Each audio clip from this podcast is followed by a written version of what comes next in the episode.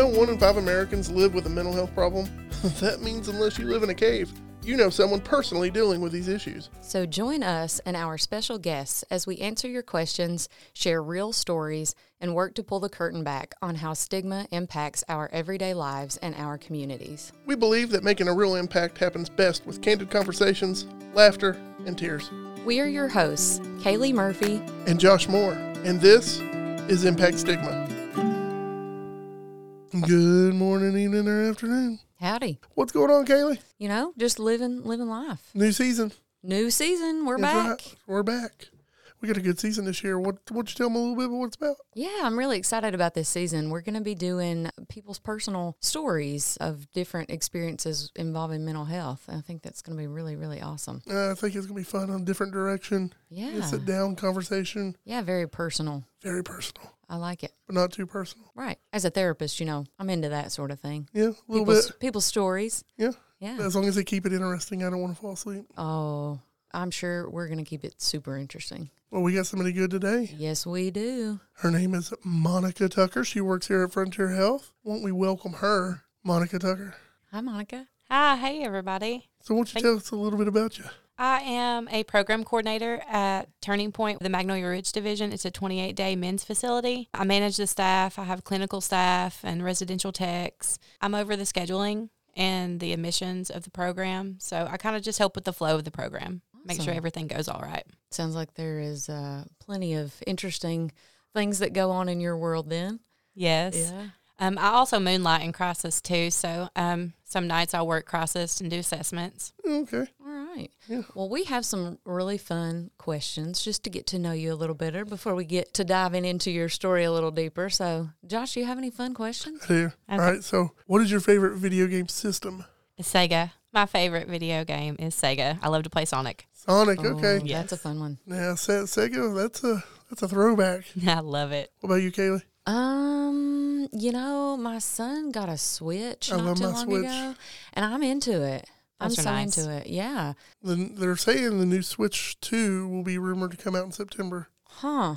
Well, we're behind times in the video game land, but Yeah, it's tell still me about really it. fun. Between Mario Kart and Halo, that's what I love playing. Oh yeah, fun stuff. All right. So, what is a skill you've always wanted to learn? A skill that I've always wanted to learn is playing guitar. Oh, There you go. Me too. My husband can play it. My son can play it. I can't play it. Oh. um, my little girl, she's nine. She's learning to play it. Mhm. So I said, well, you know, maybe we'll get on board together and we can teach each other. Right. Yeah. You can always take lessons, right? Yeah. I've wanted to learn. I've got my papa's guitar all tuned up, ready to go, sitting in my office, nice and pretty. Yeah. Not picked it up once. I do play guitar. Um, I don't claim to be great by any means, but I can do some rhythm. I can stick Oh. with you. So I'm There not a lead guitarist, but I can definitely get some rhythm in there. well, I got another question for her. Okay. So, since the holidays are over, we're coming out of that. What was your favorite holiday tradition or activity? My favorite holiday tradition is well, we started it this year. We're going to the ca- a cabin every year with my step grandchildren and my kiddos, and we just played music. They all played music, so it kind of centered back to the music and playing guitar because they're all musicians and they can play. I can't, but I like the rhythm. There you go. Well, that sounds really fun. Yeah, So, uh, Monica, what's your favorite kind of weather? I would have to say my favorite kind of weather is actually the summer. I love going to the beach. Me too. I love the beach. I want to feel my toes in the sand. Yes. And I just want to see the waves. yeah, very relaxing. I'm I'm with you. I'm a I'm a summertime girl. I like it to be super hot. Like I love to go outside and just pour the sweat. That's my favorite. yes. I think winter's mine. Somehow I knew that, Yeah. Like to hike in the cold Yeah. and yeah, Yeah. you don't sweat as much. No, see, I'm all about it. Yeah. I'll be outside planting the flowers. Yeah. and just running around. Same. Yeah, I love it. As always, we strive for candid, open, and sometimes even humorous conversations here on Impact Stigma. So please remember this podcast is never intended to be a substitute for professional advice, formal diagnosis, or treatment for mental and behavioral health issues. If you need further assistance or have questions, please visit the Frontier Health website at frontierhealth.org for more info. If you, your child, or someone you know is having thoughts of suicide or experiencing a mental health crisis, you can now dial 988 and you will be able to speak with a crisis specialist right away or go to the nearest emergency room. All right, welcome back, everyone. Monica, Will you share with our Impact Stigma listeners a little more about what you do for your job for Frontier Health? Yeah. Um, so at Frontier Health, what I do is I'm a program coordinator at Turning Point. Right now, I manage the men's 28 day residential treatment center. Right now, our census is at 34, so we're always increasing opportunities for people to get treatment. So, what's the purpose of the treatment center? To help them learn coping skills, help them learn a new way of life. A lot of clients come in and they have trauma, they have grief and guilt and shame, and just helping them connect to the resources they need and what they can do to enhance their skills because a lot of them come in and they have no idea how to even manage life. You know, just holding their hand and being there for them and just helping them evolve into recovery and not stay in active addiction. Absolutely. So, is, is it just for people with addiction, or can anybody come in? Or Um, we, you know, it's co-occurring. We have a lot of people with mental health disorders, depression, anxiety, um, schizoaffective disorder. You know, they come in to Magnolia Ridge for 28 days, and in that time frame, they're able to learn more about their mental illness. They're learning more about, you know, the recovery. Why are they using? Mhm. You know, and what they can do to make their life better. Yeah, I love that. I, I've had the opportunity to visit there, and it, it's a really cool place. Yeah, I love that. So, Monica, I know that that you've had a lot of traumatic things happen as you grew up in your childhood, um, and I know these things can be difficult to talk about, to say the least. But if you don't mind, could you share some of that with us, your personal experience? Sure. You know, I began experiencing traumatic events when I was 11 years old. I was sexually assaulted by a family member. And, you know, being a child and reaching out to your guardians and saying, hey, you know, this is going on and having them ignore you about it, you know, it was very troubling. Oh yeah, You know, being sexually assaulted, and I was introduced to drugs then when I was 11 years old. wow. He would give me drugs, you know, so that I wouldn't fight back against the assault Oh wow. and that just kind of planted a seed that was something that just grew with me i said oh this makes me feel good you know so i began like you know stealing medicine from my grandma's cabinet hanging around with the wrong people you know and throughout my teens you know i began self-harming because you know when i couldn't find drugs it was easier for me to self-harm you know i live with those scars every day Right. However, that's something that I've worked on. You know, in my previous marriage, I was physically and emotionally assaulted on a regular basis. It was it was something I hope that nobody ever has to go through. I was introduced into the world of sex trafficking in my previous marriage, you know, in order for him to get his drugs, it was putting me on the streets and me taking the money back to him and if I didn't give him the money, I I got beat on. Oh my gosh. Wow. that's terrible. Yeah. Uh, I would have to say the the most traumatizing thing that lives with me still is when I was 23, my daughter, I got clean and sober for a little bit for my daughter's pregnancy. And one of the nights he was in a rage and he kicked me in my stomach. And my daughter was born, stillborn, at 39 weeks and four days. Oh, Monica. Good wow. Lord. That is so terrible. It was it was so traumatizing having to sit there and deliver my daughter because I was in labor for several hours. Oh my gosh. I cannot even imagine. I'm so sorry. Well, thank you for sharing that with us. I know that's not not an easy topic by any means. No, thankfully, that's something that I've worked on through therapy and my grief. You know, Yeah. working on that helps you. Yeah, definitely. I think therapy's for everybody. I mean, that's my opinion. I think everybody can use therapy. And I'm not just saying that because I'm a therapist. I, Yeah. really, I really believe that. I think everybody needs a space to be able to process things without somebody who uh, is kind of outside your family and friends and they have that outsider perspective and your best interests in mind, hopefully. So, Yep. yeah. Yeah, thank you for sharing all that. Hello, everyone. Like what you're hearing so far? Well, make sure you never miss a show by clicking the subscribe button right now. This podcast is made possible by listeners just like you, and we greatly appreciate your support. So let's get back to the show.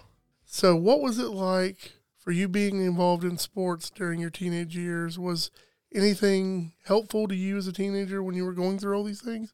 I loved playing softball. That was my thing. Playing softball and playing the sports because I cheered for a little bit too, but it would help me be involved and get my mind off things. You Yeah. know, in the time frames that I was, I didn't use all the time, but in the time frames I was playing sports, I didn't use as much, or it helped me as a coping skill instead of having to use drugs and self harm. So Yeah. it was, I loved it.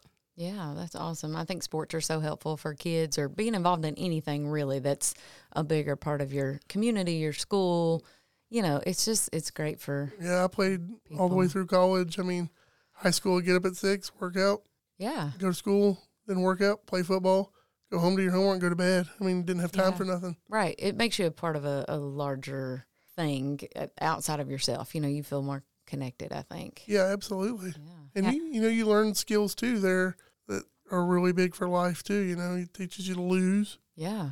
you know, and be okay with losing and getting better. And Definitely. So, Monica, where would you say was the turning point for you in your journey with substance?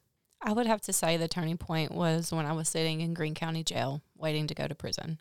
I was sitting there and I didn't have any skills or anything then to manage my cravings, but I knew in that moment that was the first time that I ever considered doing something different with my life Wow. instead of just running and escaping with drugs.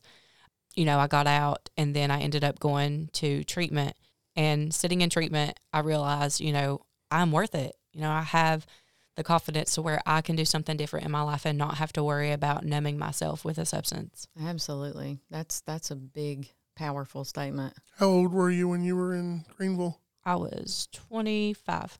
Well, that's awesome. I uh I think sometimes it takes something huge like that to to cause people to have those thoughts of maybe I could do something different, you know, to to make Yeah. that change. My life doesn't have to be this way. Yeah. Right?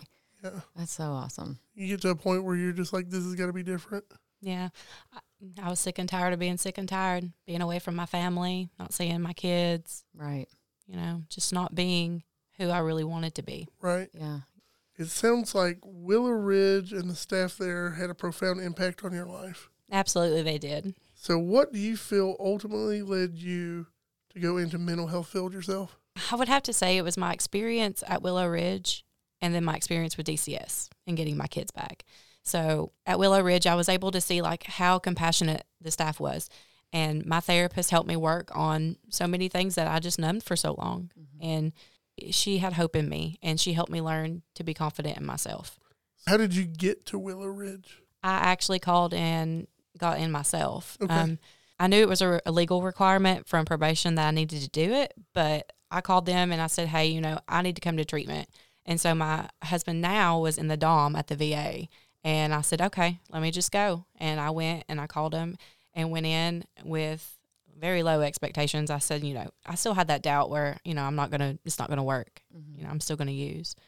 But, you know, going in and learning all of the coping skills and seeing all the women come in from the community. Mhm. And I was like, you know, they're just like me. I'm not alone in this. Right. Yeah, absolutely. It it always helps I think to have other people surrounding you that, you know, support you and care for you. Yeah, because growing up, you know, I didn't have any of that. You know, Right. I felt like I didn't even have a voice, and then nobody would hear me if I did. And then being in treatment and all these supportive people in my life, it was like, you know, they hear me and they're here for me. Yeah, that's huge. Absolutely. Yeah, that's huge. So, can you share uh, some of your accomplishments with us since uh, being in long term recovery? Yeah, being in long term recovery, you know, I got a job in the place that I wanted to. I always said I was going to work at Willow when I was in there. Yeah. I said, I'm going to go there. And you Um, did it. I did it. I know. Awesome. Now you run the whole thing. I know. Who would have thought? That's so awesome to go from you know being in treatment there to being basically the the, The head, head of the guru of place. it, yeah. that's that's pretty fantastic. I love that. Well, I know you've had great success at Mag and Willow. What other accomplishments have you had on this journey? I was able to get custody of my kids back. Wow. And that was the that was the big one. I went and enrolled in school and got my bachelor degree and my master degree in social work. wow. Yeah, That's um, fantastic. I was on the president's list, so that was something that I never thought I could accomplish. Wow. yeah, it's huge. I also throughout the company, you know, I got awarded the Healthcare Hero Award, and that kind of made me feel really good about, you know, I am making a difference in the community because, you know, sometimes it's easy to get lost and think that, you know, you're not making a difference. So that was a really good reminder that despite all the stuff that I've went through in my life, I can do whatever I set my mind to. Absolutely. absolutely. That's a huge accomplishment. Congratulations. I mean, you have just really inspired me personally. I think it's just awesome when people can completely turn their life around and, and really get into the field and, and make a huge impact. Like our podcast, Impact I Stigma. know that's the Yes. point. Really, I know. I'm I'm connecting it now, but but yeah, I think that's that's amazing. Thank you for sharing that with us. Are there warning signs parents can look out for when it comes to concerns with their teens using substances? Absolutely. Uh, looking to see if your child's isolating, if they're withdrawing from things that they normally excel in, you know, if their behaviors are abnormal. You know, a change in behaviors is a really big indicator and warning sign. Being mindful of how your child changes in something that they don't typically do. Yeah, and it's one of those things too. I think as a parent, you have to be connected mm-hmm. to your child to notice those differences. Exactly. Yeah, absolutely. Well, Monica, I know you've overcome so much in your life and you have a vast knowledge about substance abuse. So, if our listeners are concerned with their own substance abuse or the substance abuse of a loved one, what advice would you give them? If they are struggling with their own substance use, mm-hmm. I would remind them that, hey, you're worth it. You know, you are capable of overcoming this. There are options out there for you. Reach out, get help. Absolutely. If somebody's struggling to connect and want to address it with their loved one, you know, non judgmental listening and being supportive, that will come a long way. You know, sometimes people just want to know that somebody's there that cares about you and they're willing to listen and help you. Absolutely. I think that's a big thing to talk about too is, you know, so many people are are so concerned and about their loved ones when they're using substances, but often it does come off as as I'm judging you or I'm really really pushing you to get help and and it comes from a place of love most of the time. does. But I think for the most part, like you said, just being there and saying, you know, I'm here for you. If you want to get help, I'll help you do that. You know, just being very supportive. So if people are listening right now and they, they are struggling and they need help, who should they reach out to? They can call the 988 number or they can text it to talk to somebody who can help them through their crisis or help them help direct them to treatment.